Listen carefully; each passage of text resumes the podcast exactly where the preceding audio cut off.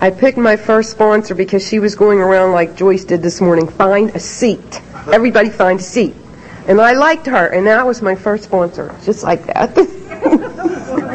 um, I'm a very proud member of Al Anon, and I have been for 24 years. Um, I'm very proud of that because I have never taken a vacation. I have been to at least three meetings a week for 24 years without fail, so that tells you a little something about how sick I was. Um, and before I tell you my name, I have to tell you that because that's first in my life. That's my life. Without Al Anon, I wouldn't have one. And because of that, I became a person. And that person's name is Janet. And so my name is Janet. And good morning. Thank you. Um, I, this is not one of my favorite things to do or one of my favorite places to be, and I don't know how it happened, but I'm here. And every time it happens, I'm amazed, and when I'm done, I think, I got that out of the way, I'll never have to do that again. And then, all of a sudden, I'm doing this again.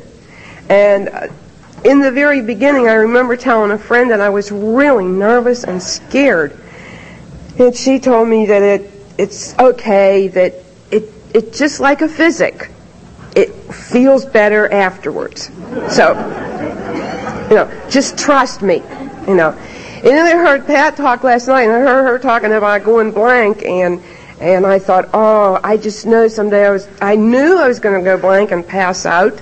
And my friend said, Well if you do that, don't worry about it. It's out of your hands, we'll just drag you off. So, you know, it didn't matter what I did right or it would be all right, you know. Um, Jack and I were married 37 years last October. Al Anon's been in Pittsburgh 37 years. What I should have done is got married at the church and excused myself from the reception to go to the Al-Anon meeting down the street. and I didn't do that. That was my first mistake, not going. Uh, when I first came um, into the program, I said something like, well, I came from this nice little family and we ate dinner together and I had one brother and my father come home for dinner and my mother was there. She didn't work and it was wonderful. And then after I was in Al-Anon probably about 10 years or more, I discovered I was raised in an alcoholic home. I didn't even know it. Um, when I look back on my childhood, then all I could remember is fixing my mother and father. I was the only one in the family that could fix them. So I was, my mother would tell me to talk to my dad, and I would have to go chase my bar, my dad in the bars and get him out because he wouldn't come out for anybody but me. And this is really what was happening in my childhood. I, I think it's because I watched too much television. I didn't have anything else to do, and I, I had this fantasy that my, you know, that was wonderful. And I think it was because all my friends were worse. You know, their fathers threw furniture out the picture window and chased each other around with knives and stuff, and we didn't do that at my house, so my house was wonderful in comparison. So I thought it was okay. As a child growing up, I never was touched. Um, there was no affection. Um, nobody ever said, uh, I love you. Nobody ever hugged you. If you cried, they'd tell you that's enough. You know, stop that now. So you weren't allowed to feel. And uh, Jack said, you know, we got married young. And when I met him, that was the first time I found out what it was affection was. And um, he liked the touchy affection stuff, see, and uh, and the hugging, and I didn't know what that. I never had it, and so I started to get it from him, and it was like kind of nice. I thought I like this kind of stuff myself, and so I learned to be that kind of person that hugged and kissed. Only with him, though. The rest of the people didn't didn't allow me to do that in my own family. Now, the first time I met Jack, I took a look at him and I knew from just looking at him that he needed me.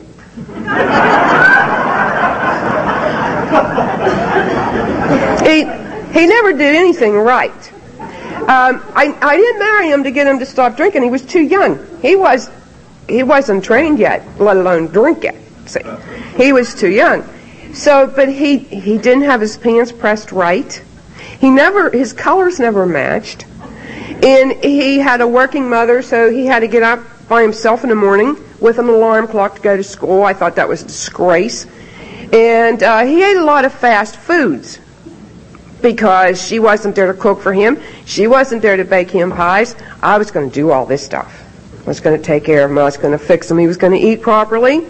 And he was going to dress properly, and I would see to it we would have a good marriage, and I was going to marry him. Well, he didn't know that yet either. I didn't tell him that yet either. He told me that because of his rotten home life, he was getting out of, he was getting out of school, he was going to the service. And I thought to myself, no, you're not. Because I thought we should get married. And, but I knew enough not to say that out loud and tell him that because I didn't know whether, you know, he might not like that. So I thought I'd wait until the time came and it was right.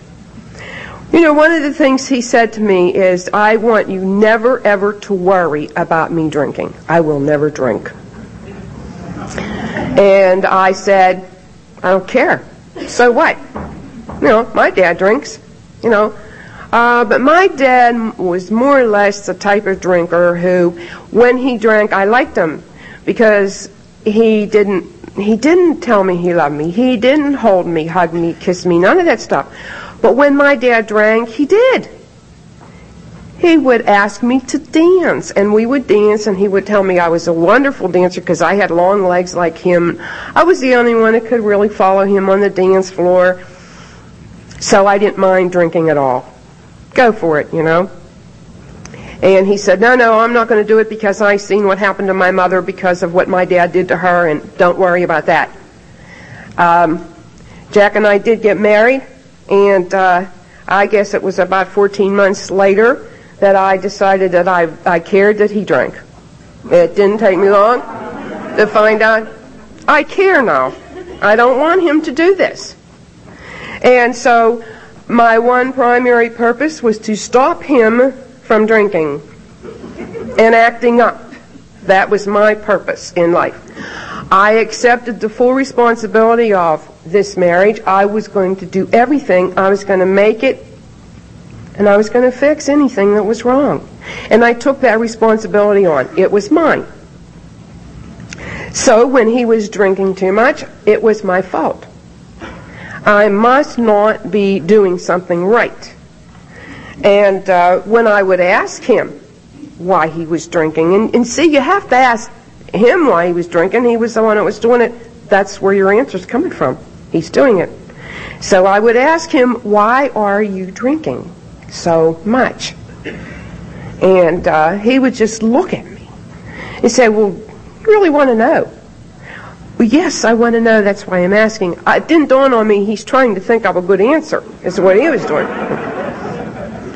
And he gave me an answer like the kind of answers he always gave me. Um, you know, sometimes when I come home here, you have rollers in your hair, and that always makes me drink. but you see, I thought that must be it then. And so what I, I made a standing appointment at a beauty shop for one solid year to get my hair done. I got the owner of the shop to do it and so that every week he could make me a different hairstyle because I knew this was the one that was going to do this make him not drink.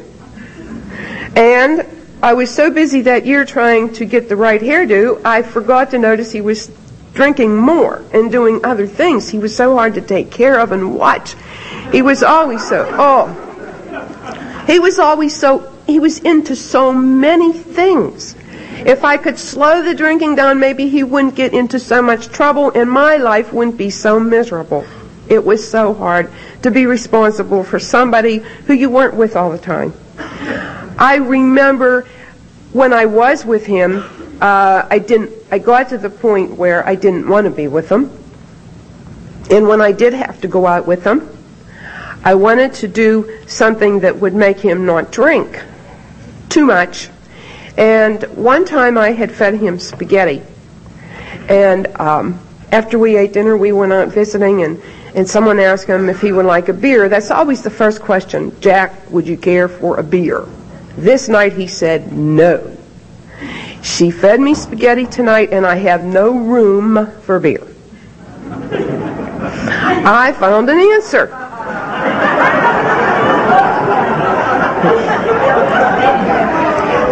I must have made spaghetti. Well, I know I made it every time we went out together because that would kind of keep him down before he got into his act. And uh, I must have made it three times a week for years. For years. And all I got was this fat drunk.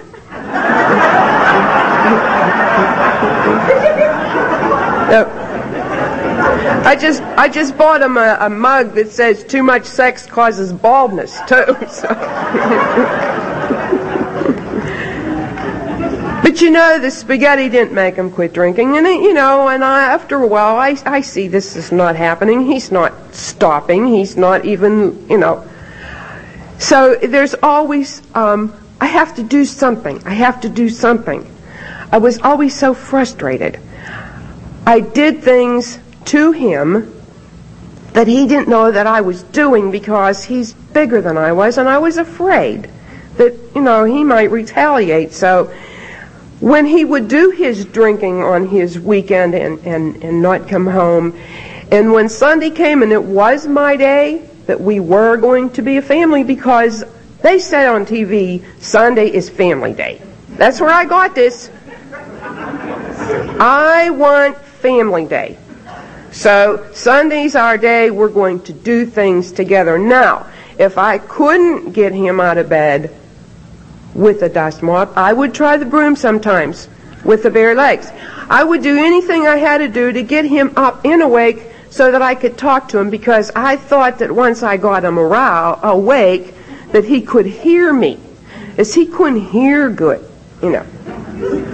And so once he got up, if I talked to him and explained, I would tell him, look in my face and read my lips because, you know, he couldn't hear, you know. I say, today we're going to have fun. Where are we going? We're going to the zoo. You promised me. So, if he didn't take us to the zoo and he escaped the house, because sometimes he would go get the car to get ready and it would be gone. So, and so what I would do is I would get up on Monday morning and I would do my laundry and I would starch his shorts and his socks. now that's getting my frustrations out. He doesn't know it, so he's not going to hurt me for it. And I, I, most of the time I had to dress him anyhow because um, he, he didn't buy clothes. He didn't do anything like that, you know. He worked, he worked in the Westinghouse. He worked in the mill. And he played drums. So all he needed was some more clothes and one suit. And one suit to play drums, and I bought black, so it would go for, you know, funerals, whatever. One suit, one white shirt, that's over here, you know, so when he would wake up, I would wake him up, sometimes pour water in his ear, whatever I had to do. Because he told me I wake him up or else, you know. And I thought that's what I had to do. So I would pour water in his ear and then I would run and close the door and stand outside and hold it shut because I knew he was coming, you know. And and once I had him awake, he'd sit on the bed and I would hand him his clothes to put on. And I'd hand him these shorts. And he was oh, they feel a little stiff. I said, I probably didn't get the soap out. Just, you know, if you rub them a little bit, they'll be all right. You know, and he did, and he wore them, you know. And he didn't know where he was going. He didn't know if he was going out to play a band job or if he was going to work at the mill until I dressed him. You know, I would hand him his clothes and then he'd know where he was going.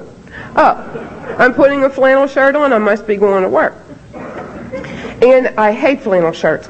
And every, every fall I went out and I bought him two flannel shirts, red plaid and a blue plaid. And it wasn't until Al-Anon it dawned on me, I didn't have to do that. But I know why I did. They were cheap. It was the cheapest thing I could get. And he didn't need anything but that. That's all he needed. Just a couple shirts. He'd have one on, I'd take that off, put the other one on him so I could wash it, and if he was bad, I'd starch it. If he wasn't, I, you know. So, you know, what I, and something else, when I had this little girl, what I did is I, I gave birth to my only friend. That's really what happened. Because I didn't tell anybody anything that was ever going on in my home. I, I, I didn't want anybody to know. I thought I didn't want anybody to know because of him. I found out when I came down on I didn't want anybody to know because I didn't want people to think that I was so stupid that I chose a person like this for my lifetime partner. And that's why I know that now. But I didn't know that then. I just needed to fix him, hide him, and if you heard his story, you know he was hard to hide. I couldn't hide him. It was hard trying to drag a car seat up the sidewalk by myself to hide that, you know. And he got where he was taken, he was sick and he was taking his Bromo and you know, and when you'd stir it, I, you could hear it sizzle. I could hear that 40 miles away, the sizzle.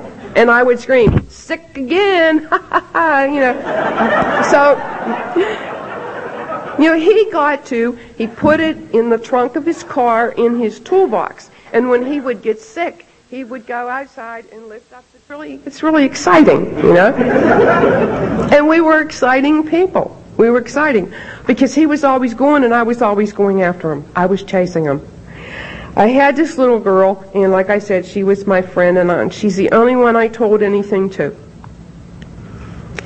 Uh, I never, I didn't change my clocks when the time was changed. I didn't pay attention to time because that wasn't important. And I used to send this little girl to school early, late, whichever the case may be. The janitor would keep her and give her milk and donuts, and she'd come home from school and tell me this, and I would be so, I'd feel so guilty, so embarrassed, so ashamed. And instead of, you know, holding her and feeling bad about that, it was like, it was no big deal, so what? You know, and that was the way I, wasn't what I felt, but that's what I said. Today, uh, that'd be an awful thing. Um, when I think of it now, this little second grader alone with this janitor for an hour, and you know, it's it's an awful thing for me to remember. Um, when Debbie was um, about nine years old, I guess, I, I told her, um, before she'd go to school in the morning, she'd say, Where's Daddy? Well, let me tell you about him. See them bottles of beer lined up out there in the sink? That's how many he drank last night. He had two hours sleep, and I pushed him back out the door with his lunch to work. Whether he went or not, I have no idea. And then I'd say, Now you go to school and she could never go to school and she could never do her work. All she had to worry about was her mother and dad at home and what were they doing and what weren't they doing. Were they fighting? What was going to happen when she came home? When she was ten and a half years old, I, I asked her if she thought maybe we should get a divorce or not. And she was crying. And she said, yes, mommy, because I can't stand living here anymore. I don't like it. And I said, fine, we're going to get a divorce tomorrow. Okay. Later she'd be crying. I said, what's, what's the problem now? She'd say, I don't think I want a divorce because, you know what, Daddy, um, I love him and he needs me. And uh, I, I'd say, uh, fine. You know, if you want to make that decision and we're going to live like this for the rest of our lives, then we won't get that divorce. And I let her make that decision because I couldn't. I couldn't do it. I didn't know how to do anything. I was locked up in my house. I didn't work anywhere outside, thank God. I couldn't go out. I had my doors locked. I had my drapes closed. It's 90 degrees outside and I won't let her out to play because I don't want these neighbors seeing me, asking me questions about like Where's Jack? He didn't come home last night. I couldn't answer it. I would have to lie, which I did a lot.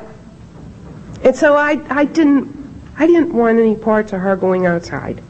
I wanted her to stay in with me. And I would do things with her to keep her quiet every once in a while because I didn't want her out. I'd go to bed at night and I would read with a flashlight because I didn't want my neighbors calling up and talking to me and wanting to come over and play cards or what if he would come home while they were there? You know, everything was him, him, him. I opened my eyes in the morning. It was like, what's he going to do today? Is he going to come home? Is he going to eat with us? He's just going to drink? Just, is the car going to be wrecked? It, nothing to do with me. I was a part of him, and that's all I was concerned about was him. And I was getting myself so wrapped up in him that I, I became lost. I was lost. I was not a person anymore. And I was so afraid. I was so afraid I had no confidence whatsoever. I had a neighbor, and she had nine children. And I had, at this time, I only had the one daughter. And she said to me, she said, now I'm going to tell you something right here and now. She said, I have nine children, you have one. Now, I need a lot of help. So she said, now, uh, I will send, I used to cut her children's hair one at a time. She'd send one over. When it was done, they'd go home and the next one would come and I would go through these nine children cutting their hair. I'm not even a hairdresser, but I do pretty good cutting hair, see? And it was for free. So then it came time for her to learn how to drive and she said to me, now listen, I need to learn how to drive. Now, do you want to teach me to drive, or do you want to watch my nine kids? so I chose the kids. So I watched her nine kids while she learned how to drive. I had, she told me I had a choice. The kids were teaching her how to drive, so that's what I chose. I didn't know that I had another choice. I, I thought I had to do that, or she wouldn't like me. You see, I had to have people like me. I got in trouble if I was sitting talking to you in a room and you gave me your opinion, I would say, oh yes, I believe that wholeheartedly. You are right. And boy, you would, you know, my name should like me. Norma would like me. Oh yes. And then another neighbor came over and her opinion was different and then it was like, well, if Norma wasn't there, I could say, oh yes, I, I oh yes, I believe that wholeheartedly, you know and it was fine. But if I got both of them in the same room, I was confused because I didn't know who I should be like. Because I wasn't anything. I, I had to be what someone else was, and I didn't know who to pick. I didn't know who to choose. And I just knew that I needed people to like me. And so I would do anything and everything. She'd call me up and say, I have a basket a bushel basket of socks in the middle of the living room floor. They are ready to be paired up. And I would run over and do her work. Because that way she would like me. And um, that's where I ended up getting myself to be. I was really going down. Um, I was really tired by this time of being married to Jack. I didn't want to be married to him anymore. And uh, I would ask him uh, to leave, and he was very happy to leave. And then when he was done doing his thing, he'd come back. He was just grateful that I'd say go, you know. And this went on all the time, you know. I would leave him, and when I would come back home, we would go have a drink to celebrate. You know, nothing made sense. Nothing made any sense in my life at all. I had sat him down to talk to him about dying. And um, I thought this kind of stuff happened at everybody's home. I, I didn't know any different. Um, and I told him, you know, um, since you won't divorce me here and you won't leave, I can't find any other answer than for you to die because I had asked him for a divorce, you know, and he said to me, you know what, you will never divorce me because if you if you leave me and get married again, he said, I'll just follow you. I'll sleep between you. So he said, don't even try it or think about it. And he said, don't think you want any other man either. He said, because you know me. He said, well, you know what? They're, all them are down the bar. They're worse than me. so you know I never wanted another man. So he fixed me on that too. You know, I didn't want anybody else. So he fixed that. So I said, there, death is the answer here. And he said, you're right. Uh, he said, but how are we going to do this? And, and, uh, he was afraid to do it himself because he said, you know what, if I don't do it right and I become paraplegic and you have control of me in a wheelchair, he was afraid. he was afraid of me having complete control of him for some reason. And, you know. So, he asked me if I would do it. And will you do it? And um, I said no because I'm not going to go to prison for you. I want you out of my life, but I'm not going to prison. And so um, we didn't know how to do that, so what we did is through our talk, we each went our own ways, trying to figure out how we were going to get him dead, you know? Hmm. and he did come up with a plan that, you know, uh, he, he said, you know, when he drives, he just like, well, one of these days he said, I probably won't kill myself in a car. You'll get double indemnity and, and you know, you'll get the house and you'll get, you know, you'll get everything. And I, I thought to myself, ooh, yes. So, so I, I did. I, I, I got the insurance policy out and I got all that and I counted all this money up and thinking, how much am I going to get, you know? And, um, I, I didn't, I hated that stupid car we had. You know, it had four different size tires on it, and they were bald, and the headlights were hanging, and all those things. The seats were dry rotted. The one was missing in the back. I didn't even want that car. I didn't even want that stupid house because I never even wanted to live in it to start with. I was there because they said, "You live here." My mother, my father, my, my in-laws, they said, "You live in this house." So we moved in this house. And this house had wall-to-wall water bugs. And I didn't like it, you know. And I would have to take this blue powder and put all around my rugs to kill these water bugs. And once the water bugs were dead, then I could take the baby back out of the playpen. By this time I had, uh, we adopted this little girl. And I could put her back out. And then the bugs would come back. So she'd go back in the playpen and there comes out the powder, you know. And so it dawned on me, I was all excited that I was going to get all these things and I didn't even want them. So, anyway, he's he's not going to go. So finally he said to me, I'll tell you what, he said, I am getting fat. You could see it. And I think what's going to happen to me is I probably soon will blow up.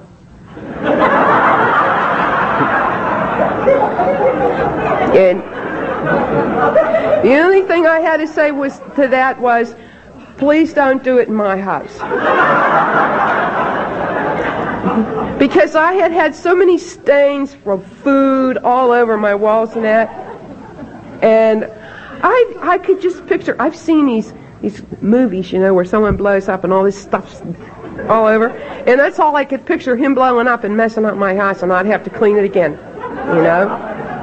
And and you know what? It was so crazy. It was so bizarre, but I didn't know it was bizarre and crazy. His mother was visiting us on one of our talks. Now, mind you, she's married to an alcoholic too. Of course, he's passed away now, but uh, we're sitting there having one of our talks. She's she's talking with us like this is normal, you know. And she said, "Now, Jack, this is his mother." She said, "Now, Jack, if you are going to kill yourself." She said, I think you should do it soon while she's still young enough to get herself another man.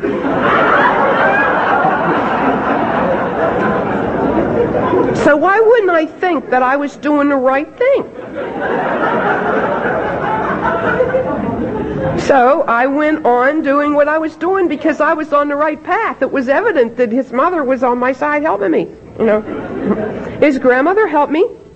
She told me to, she said, hey, before he goes outside, why don't you just get him to eat a stick of margarine?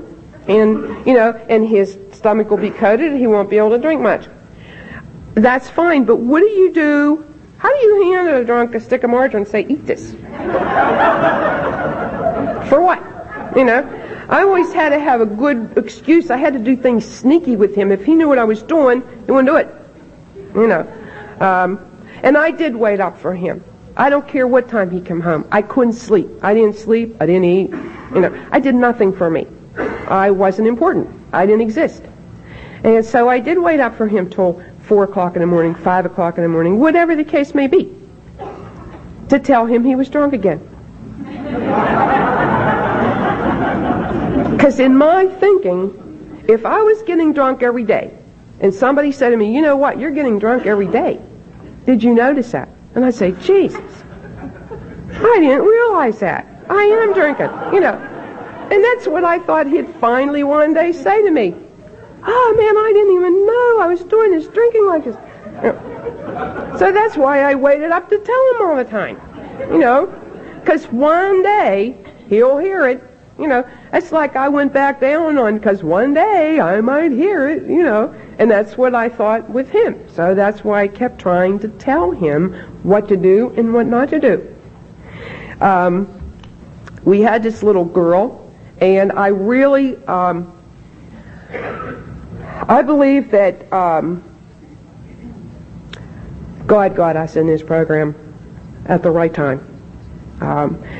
I hear a lot of people say, I wish I would have found this program years ago. And uh, I think that we got here when we were supposed to get here. Because we adopted this little girl. And um, she was like, she was about two years old, I guess. And um, we ended up getting in the program when she was around two years old. Uh, and I'm so happy because we had so many lives being destroyed there that we didn't need to destroy another one. So I was real glad that that happened. Jack wasn't blowing up. He wasn't wrecking his car. He wasn't dying. He wasn't going anywhere, and he wasn't doing anything, and he wasn't about to. And so I decided that I was going to kill me. Because I didn't want to live anymore. Not like this, I couldn't. I just couldn't.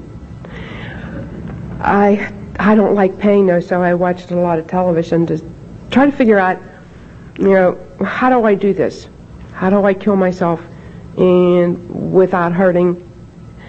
So I discovered this woman um, laid her head inside of an oven, turned the gas on. They come in, find her. She's dead. She's dead. No pain.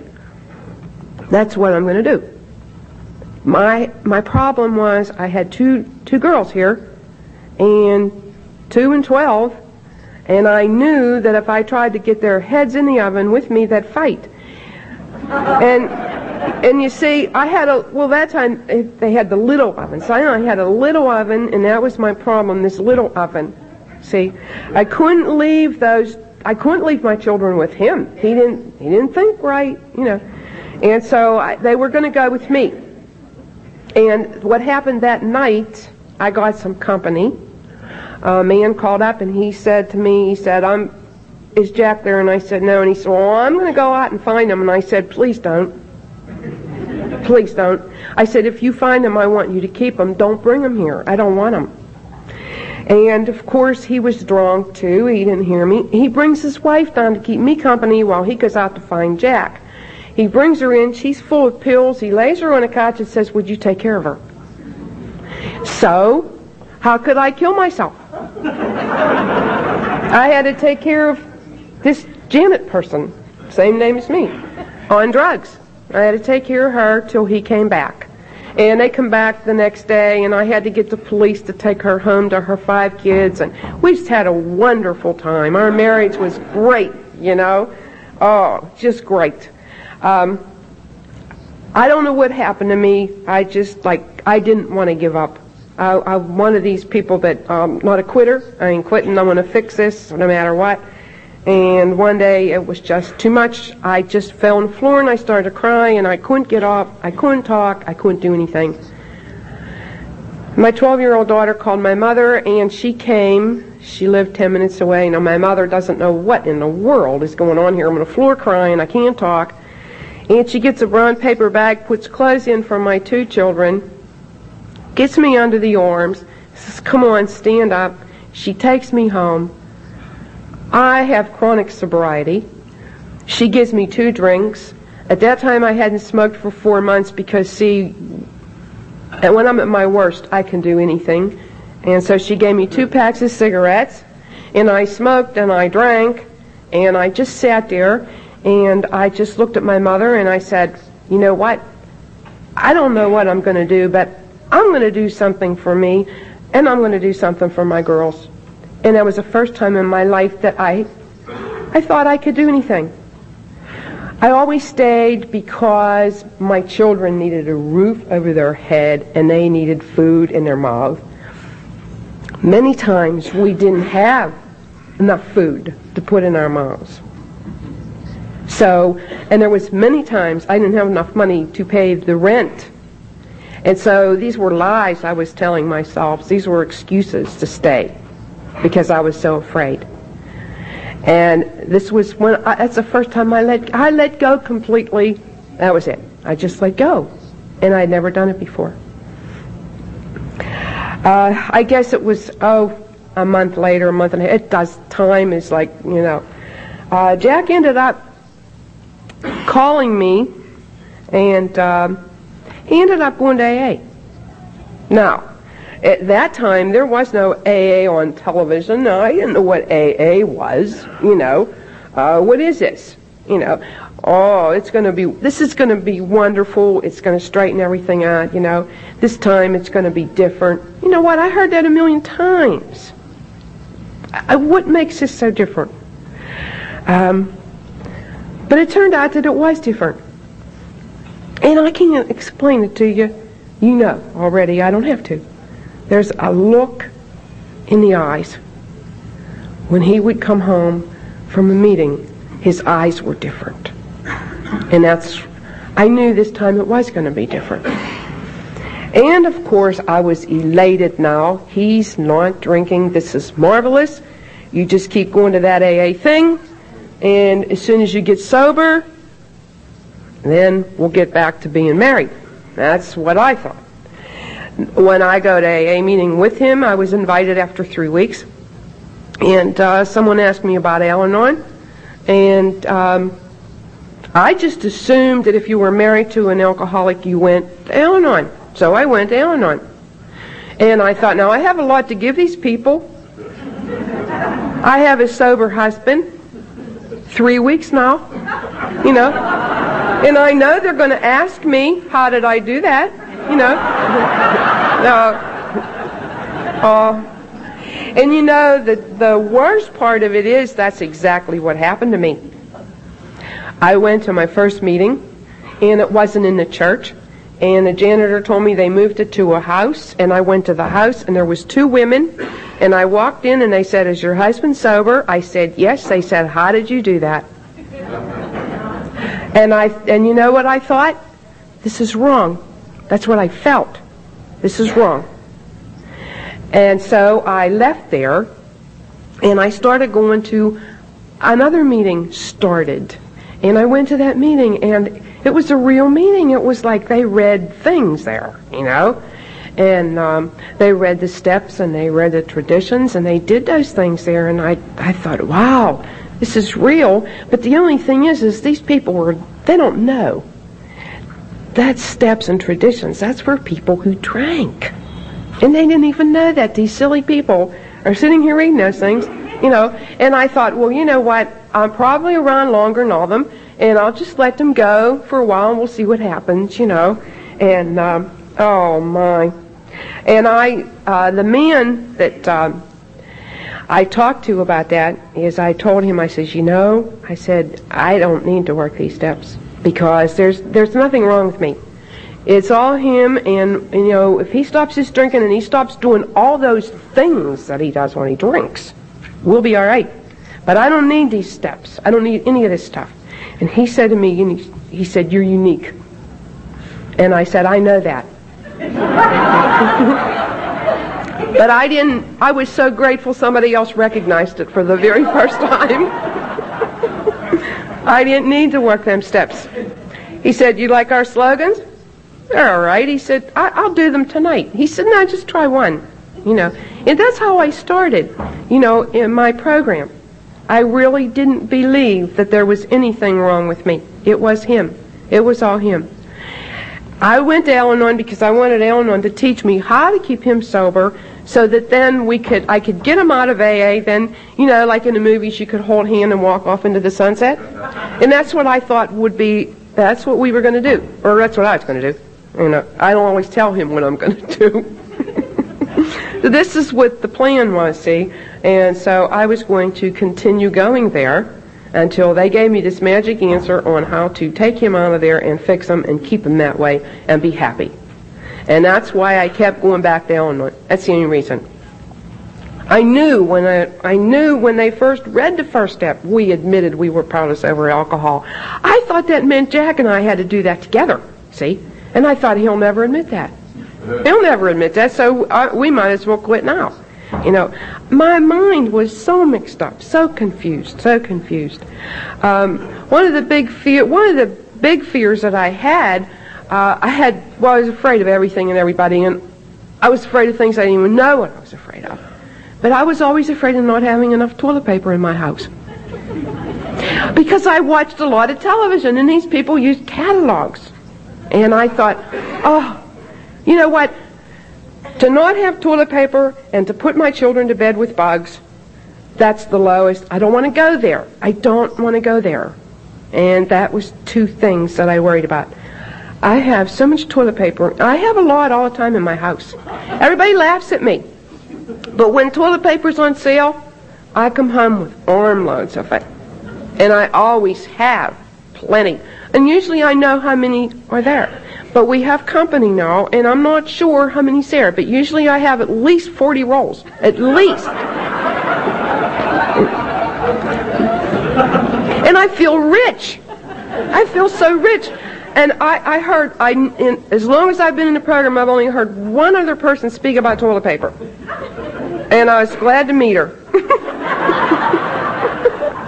but that I would, I needed to have that toilet paper. I feel good with a lot of toilet paper. It's not asking too much, is it? You know, give her a lot of toilet paper. oh, I kept going back to meetings, thank God, and um, I started to hear some things that uh, like I didn't like because they pertain to me, and I couldn't understand why I would go into a meeting and come out feeling worse than when I went in. I hated that. I'd go to a meeting and I'd ask a question, they'd say, keep coming back, and I would pound my fist on the table and say, what for? You don't tell me anything when I'm here, why should I come back? You don't have anything to say.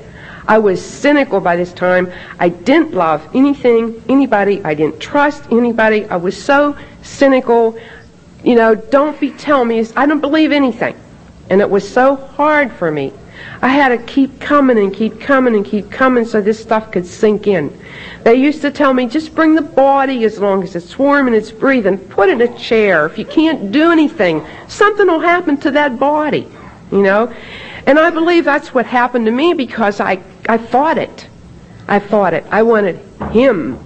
I didn't want to do that work. That's a lot of work to work this program. It's not easy. It's simple, but it's not easy. And I had to do a lot of work, and I didn't want to do that. I fought it as long as I could. I fought it, but I didn't have anywhere else to go. Nobody else wanted me. Al-Anon kept saying, coming back, you're going to be okay no matter what, and we love you. And even when I was snot, they still said, we love you anyway because we understand. And I said, no, you don't. Of course you don't understand. And I'd just sit there with these big grins on their face, you know, and, and say, yes, we do, you know. And I knew that if they were married to him, they would under, they, they'd see that I couldn't work this program. You know? And I think one of the reasons I kept coming back is because I knew eventually they would say to me, you know what, in your case, hit the road, it don't work for you. I believed that. I really did. The first year of Jack's sobriety was the worst year of our marriage. The, wor- the very worst. Uh, and because I, I was trying so hard to work this program, he was trying hard to work his. So I was trying to find myself, and he was trying to find himself, and I was trying to find him, and he was trying to find me. And then we get this 12 year old who the, the kid needs help so desperately, and believe you me, neither one of us could talk to her because we already messed her up bad. I drug her to Alateen. Right away, she didn't like it, but uh, you know what? I forced her. I didn't know what else to do. I didn't know what else to do. It worked. She turned around. She liked it. So now here's this kid. She's trying to find herself and she's trying to find her appearance. And we would sit around that dinner table and we would discuss things like we would, well, you know what? We're all around here about six months now. We thought, we thought we could take each other's inventory and help each other. and we did it. And, and it didn't work. If you're thinking about trying it, it, it like didn't work. Jack and I fought every day the first year. Every day. Every day. Dinner time was never good. Food never just like went on. It just, we just didn't, we had a fight at dinner time. Because somebody didn't like peas, somebody didn't like corn, somebody like, and would fight. And so, I fixed that because so what I did is I'd call an Al-Anon member in the morning and I'd say, this is what I have in the freezer, what should I fix for dinner? And she'd say, take no, fix pork chops. Fine. Okay, what kind of potatoes? I have peas, I have corn. Fix that. Fine. The next day we'd sit down to dinner. I don't like corn. Well, call Dorothy.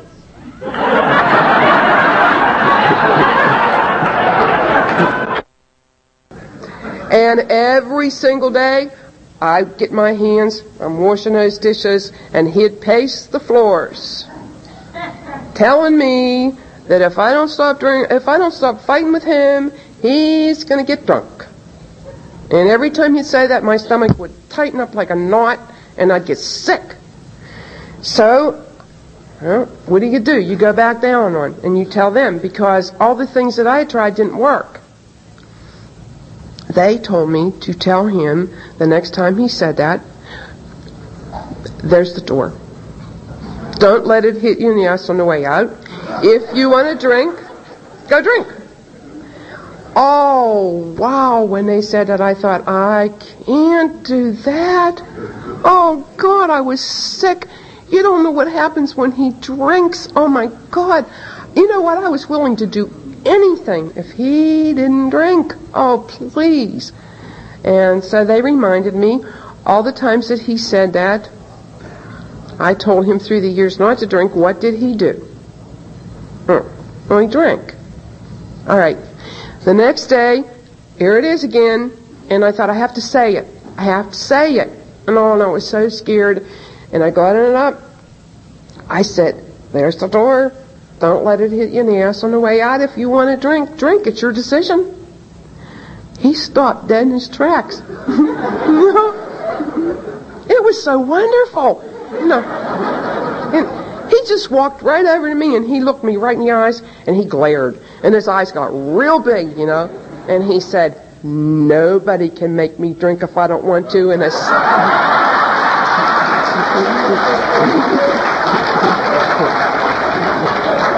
and and then he said, and especially you.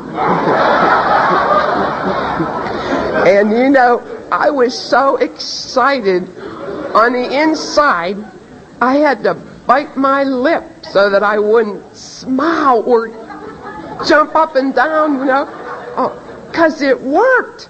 It just worked. And, and you know what? When that works, you're willing to go back and say, tell me what else to do, you know? So it's like, oh, hey, daily phone calls. Hey, as many as I needed, tell me what to do next because that worked. It was wonderful. It was wonderful. I can remember jumping up from the dinner table, pointing my finger at him and screaming, I am detaching from you, so shut up, I'm leaving, and what, you know, walk away. And, and like I had to do what I had to do to get it, you know, and that's the kind of things I had to do. But it started, it's, those things worked for me, and it felt so good. It felt so good that I wanted to do it more, I wanted to go back more. Um, I think he was sober about four months, I guess, and um, we had uh, a murder suicide in our family. And it was like, oh, you know, before when he was drinking, I had one problem his drinking. That's all. I didn't see anything else around me. I didn't care about anything else. And this was my little cousin. She was 21. She was my baby. And uh, her husband killed her. And then he turned a gun on him and killed himself. He couldn't live with her, he said. He couldn't live without her. He lived long enough to go into the operating room, and that's what he said. I couldn't live with her, and I couldn't live without her. And I loved her, and no one else was going to have her. And she told me that. I, because she sat there for a couple of years, and I said, honey, how long are you going to sit here? You know, why don't you divorce him? You're so young. And she said, if he sees in that paper, he'll kill me, Janet. Well, I said, oh, you know. Well, I don't take that lightly anymore. If somebody says that to me, no way. Because I've heard it a million times. I can't live with her and I can't live without her. And it happens. And it happened in my own family. So I don't take that lightly anymore at all. And never do I ever say, why don't you a divorce? I don't give advice. You don't give advice in this program, and they don't give you any either, and that's what makes it so great. Um, I learned how to deal with those kind of things, though, because I was given what I needed here, and that's a lot of strength.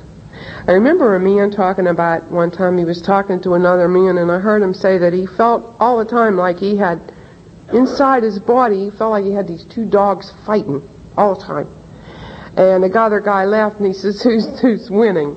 And he said, "Well, it de- just depends on which dog I I feed." So it depends on which dog I feed, whether I have a positive attitude or a negative attitude. It's all everything that's wrong is me. It's in here.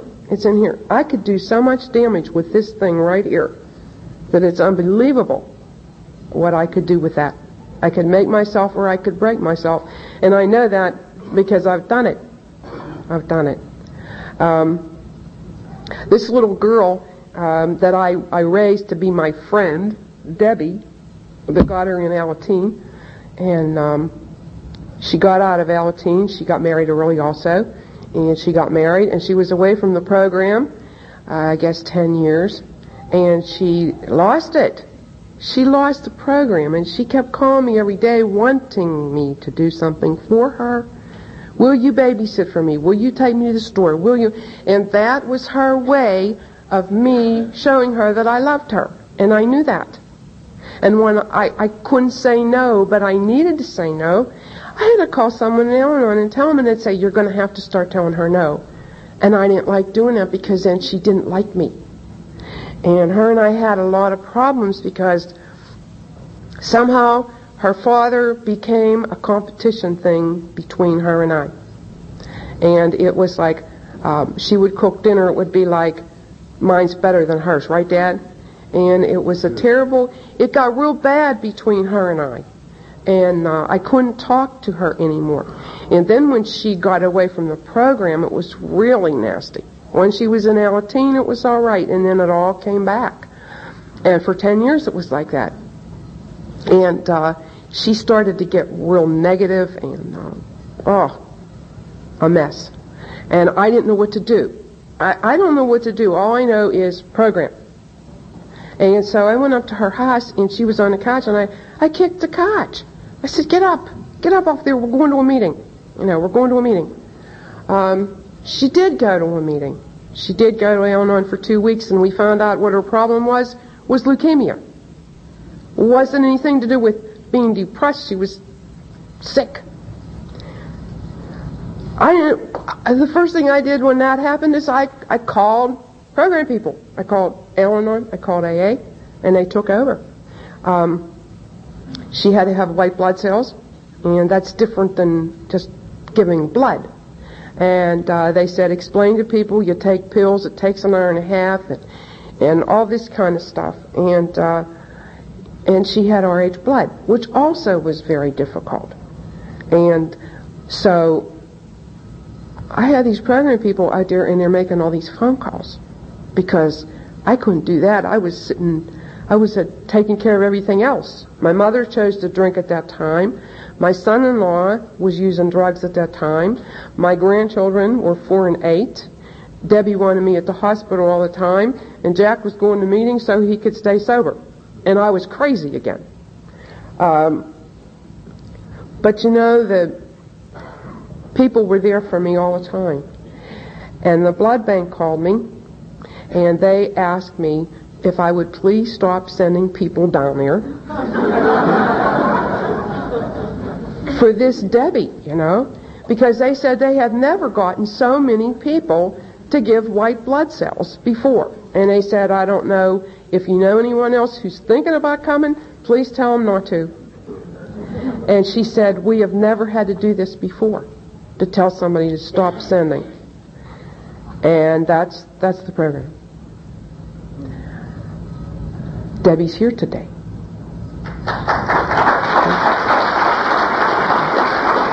Yeah.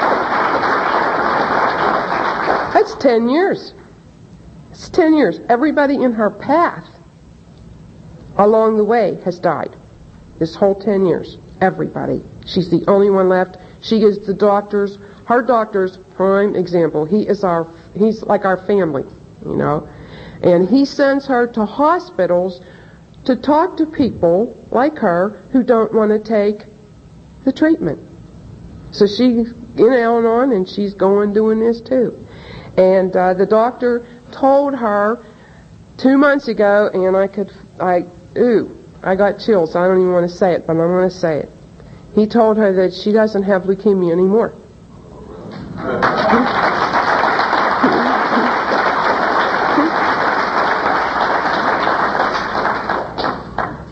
That's it. She doesn't have it. He said, and I don't mean remission either. I mean, you don't have it. He said, had your favorite word. He said, so learn how to spell it well, because that's what you had. I can't say anything else about that. Um, I don't have to. This little girl we adopted, she was two years old, and that's what I mean. We didn't need to ruin. The alcoholism didn't need to ruin this little girl. And she was raised by program people. She had them in and out of the house all the time. She went to meetings. She heard them talk, and it was a full house, full house with all these people all the time. And she loved it. She got to know them all. They were her uncles, her aunts, her best friends, you know. She was able to go to school. She was able to do what she had to do, what she was supposed to do. And she didn't have to worry about her mom and dad at home. This kid got straight A's. The first daughter quit school to get married. This daughter, we can't get her out of school. she won't quit. She said she's going to go to college. Well, wait a minute. This is special. I mean, we never had, we were lucky we had people graduating from high school, let alone go to college. She's the first one in our family to go to college. And so, you know, we uh, had a little problems with money during the drinking years, you know. And so I did go to work after a couple years. I was able, because of Al-Anon, I could open the doors and I could go outside. I could talk to people. And um, so I did. I went out and I went to work to help her go to school. And her fourth year, she went to Pitt. She said, I think I'm going to go for my master's. I said, oh, I, I didn't want to tell her not to, but it was like, this is unbelievable, and my legs hurt from being a waitress, see. She said, don't worry about mom, I'll take care of it myself. Well, you know what? Too many years I have heard that from too many people. Don't worry about it, I'll take care of it, you know? And she did. She won a fellowship. And she got school for seven years paid for down there. And, she, and, they, and they paid her every month to live there. And so she went down there and she got her master's. And we got this certificate in the mail to the scholarship family. You are just such wonderful parents. All children should have parents like you. the world would be a better place. oh, can you believe if they only knew where we come from? Oh, it's hanging on the wall. It's hanging up. It's hanging up. And, You know, years ago, I wanted really, really bad to know every place Jack was. Every movie made, and what he was doing, what he wasn't doing, who he was talking to, who he was singing. I want to know this. It's important. And he wouldn't tell me, of course, and I couldn't find him all the time. I couldn't keep up with him. I'd chase him, steal the car. I think that'll do it, you know. He called the police. I, they give him, they're going to arrest me because I stole my own car, you know. And I wanted to know where he was. And uh, when we took this little girl, I call her a little girl. She's 27. Now she's not so little. But when we first took her down to Washington University and left her, I was suffering that empty nest thing. It was killing me. I was hurting inside so bad. And at the same time, the plant that where Jack worked after 27 years closed. And he lost his job. And you know what? It was wonderful for us. Because I could understand how he felt, and he understood how I felt because we both lost our jobs. And now what? You know? And so for the next couple years, it was like regrouping, and we spent a lot of time together. We watched a lot of movies on our VCR, and and it was real good because we we stuck together. And it's so much different than years ago because then it, uh, we pushed each other away. But we stuck together and it was good. He had to go back to plumbing school and he passed his test. He's now a master plumber, two and a half years. And uh, he went into business and he does the work. I run the office. I'm the office manager. and I I tell him what to do. I tell him where to go.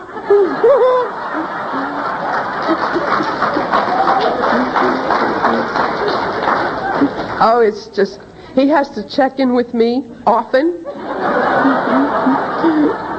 and let me know what job he just finished and where he's going, you know?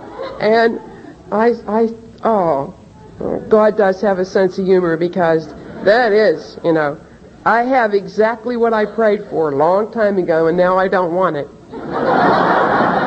so, it, it's, but it's great. We have, we also have a, he didn't mention, we also have a, a 15 year old grandson too, and he's, uh, he's, he's, he's a cutie.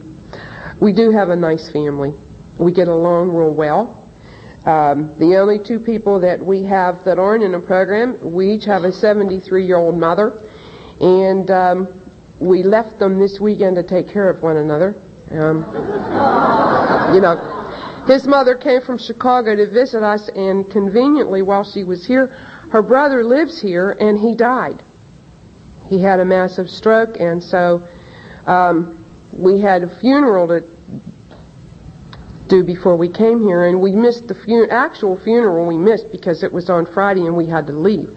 So we left my mother take care of his mother, and they're both sick, and they're sick in different ways, and I don't know what's going to happen when we go back home, but we will find out. Yeah. Um, I'm going to close here, and I just want to uh, close with a little story that. Um, I always like stories. They always helped me um, in the program. And I don't know if you ever heard. It's like um, it's a little story about Easy Does It. It's about a couple frogs. Um, and a couple uh, farmer was out in his barn and he was milking his cows and uh, getting his buckets of milk. And his wife called him for dinner and he left one bucket of milk and forgot it. So meanwhile, a couple frogs come along and they jump in the bucket and they start, you know, swimming. The one is frantic, scared to death, and the other one's going real slow and doing just fine. The next morning the farmer comes out and on top of the bucket of milk is this little frog sitting on a lump of butter. And so he dumps the bucket out and the frog that was on the lump of butter playfully runs away. And at the bottom of the bucket out comes the dead frog. And uh, so the moral of that story is that I have to continuously take it easy and do what I'm supposed to do so that I could always churn a lump of butter for myself so that I can save me. I need that butter. And I hope for you the same so that you can churn your own lump of butter too. Thank you.